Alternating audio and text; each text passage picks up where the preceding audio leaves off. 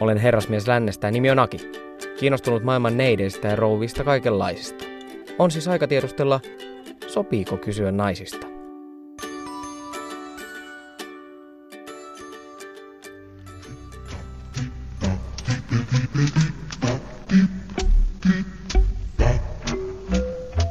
Jouluaattona 24. joulukuuta 2014 ihmiskunta seisahtui paikalleen. Rosollit menivät väärään kurkkuun ja kynttilät sammuivat ikkunalaudoilta, kun jokainen nainen maailmassa katosi, katosi, katosi, katosi, katosi, katosi, katosi, katosi, katosi. Matka on loppumaisillaan, mutta sitä ennen mä haluan asentaa tonttulakin sijasta folion hatun päähän ja vaihtaa todellisuutta. Mä haluan huomauttaa, että nyt mennään todella syviin vesiin ja maalataan piruja seinille. Sitä huolimatta kysyn kysymyksen, mitä tapahtuisi ihmiskunnalle, jos naiset vaan katoais? Haluaisin kuvitella, että skenaariolla olisi kaksi tietä. Me kaikki kuoltaisiin, tai sitten me noustais haasteen edessä ja yritettäisiin kaikin keinoin mahdollistaa ihmiskunnan jatkumisen planeetallamme.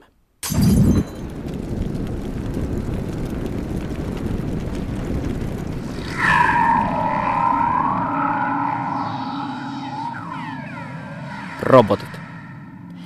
Mä näen, että roboteista olisi jonkinlaista hyötyä, kun puolet ihmiskunnasta häviää. Jos traaginen joukkokato tapahtuisi nyt, niin pitää tarkistaa, että missä kohtaa ollaan kehitystä. Saanko esitellä Jyrki Kasvin, poliitikko ja tekniikan tohtori?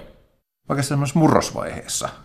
Et, äh, nyt alkaa niin kuin laskentateho riittää siihen, että me pystytään tekemään sellaisia robotteja, jotka jonkun tarkkarajaisesti määrätyn tehtävän tekee itsenäisesti. Esimerkiksi lajittelee jätteitä tai ajaa autoa tai ajaa puimuria pellolla.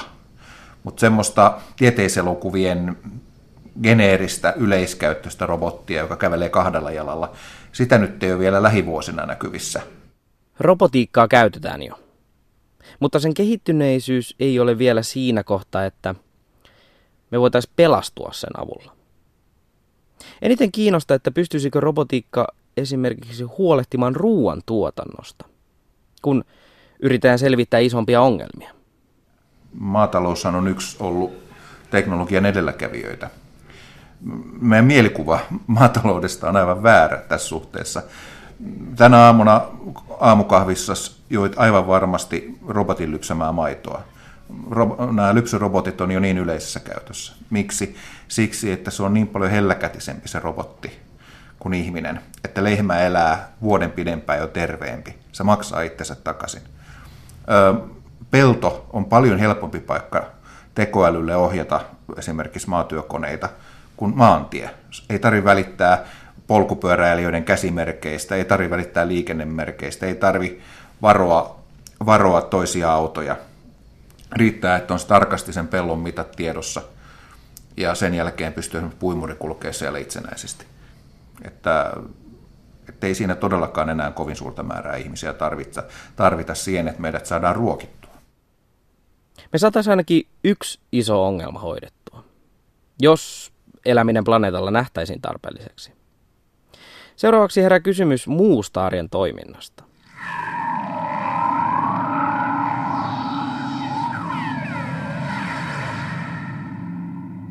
Oletetaan, tai no nyt oletetaan aika paljon, mutta oletetaan, että tilanne rauhoittuisi ja päätettäisiin jatkaa miesten kesken.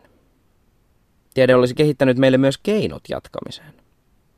Tämä tarkoittaa sitä, että ihmisiä pystyttäisiin synnyttämään keinotekoisesti.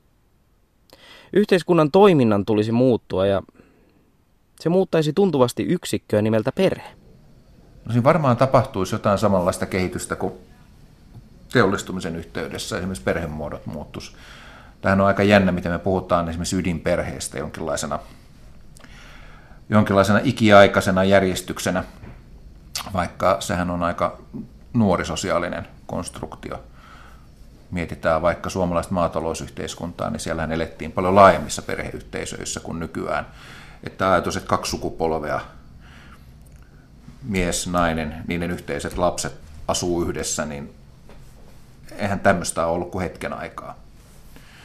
No mitä sitten tulisi, jos me oletettaisiin, että meillä olisi se keinokohta käytettävissä, että me pystyttäisiin sitten, pystyttäisiin sitten labrassa tuottamaan miehist, mie, miesten, miehist, miesten kantasoluista alkioita ja kasvattaa niistä lapsia, niin kyllä mä luulen, että kyllä siinä jonkinlaisia yhteisöjä syntyisi, tämmöisiä perheen tyyppisiä, johtuen pelkästään siitä, että yksinhuoltajan elämä on tosi rankkaa.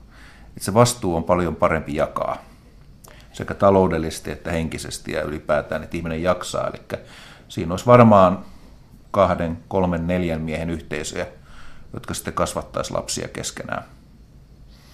Olisiko niillä sitten minkä tyyppisiä niiden suhteet on? Osa, varmaan moni löytäisi sen sisäisen biseksuaalinsa.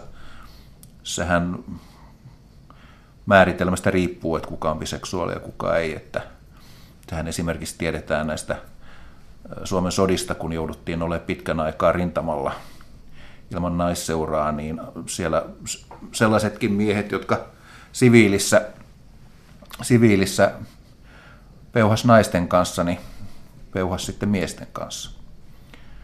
Ei nyt ole tosiaankaan kaikki, mutta biseksuaalisuus on yleisempää kuin oletetaan. Se vaan on tämä yhteiskunnan paine, joka puristaa sitten tiettyyn suuntaan aika vahvasti. Mutta eihän tällaisen perheyhteisön tai tämmöisen lapsen kasvatuksesta vastaavan yhteisön rakentaminen se välttämättä seksiä vaadi. Mutta jos me oltaisiin sillä teknologisella tasolla, että me pystyttäisiin keinokohto rakentamaan, niin silloin meillä olisi kyllä aika kehittyneitä robotteja myös käytössä siinä lastenhoidon tukena. Et kävisikö sitten niin, että, että, että vähän niin kuin ennen vanhaa ne imettäjät oli aina ne kaikkein rakkaimmat ihmiset, niin olisiko se sitten se lastenhoitorobotti se, johon se, johon se vahvin tunneside muodostuisi. Yhteisöllistä lasten kasvattamista ja perinteistä sellaista yhdessä tekemisen meininkiä. Tätä on taidettu joskus koittaakin.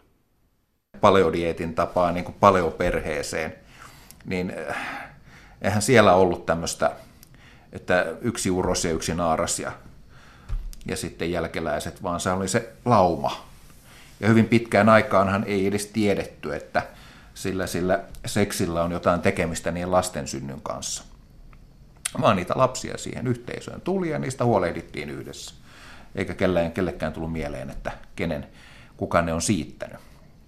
Se on niin kuin oikeastaan se, jos puhutaan siitä, mikä on ihmiselle, ihmisen luonnollinen perhemuoto, niin se, kun tähän aina tietyissä keskusteluissa tähän biologiaan niin paljon vedotaan.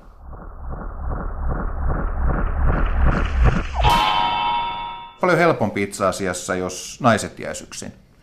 Eli jos miehet katoaisi, niin jos oletetaan, että yhteiskunta ei romahtaisi siihen, vaan säilyisi esimerkiksi nykyinen infrastruktuuri, niin mehän pystytään jo tuottamaan alkioita ja klooneja, mutta me ei pystytä vielä kasvattaa niistä lapsia muualla kuin kohdussa. Eli niin kauan kuin meillä ei ole keinokohtua käytettävissämme, niin niin kauan me tarvitaan naisia. Mutta miehiä ei tarvita välttämättä.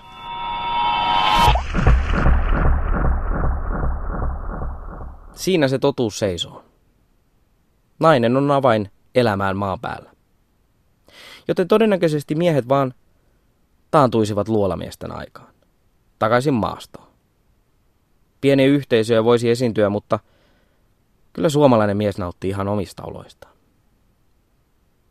Maailmaa ilman naisia tai miehiä oli mulle vielä viimeinen ajatus siitä, että kuinka kauas voitaisiin tieteen avulla mennä. Totuus olisi kuitenkin hyvin erilainen kuin esittämäni tie. Todennäköisesti tämmöisessä tilanteessa kävisi niin, että yhteiskuntajärjestys romahtaisi ihan yksinkertaisesti sen takia, että meidän talous ei kestäisi sitä. Ja niin kuin sanotaan, anarkiahan on kolmen lämpimän aterian päässä.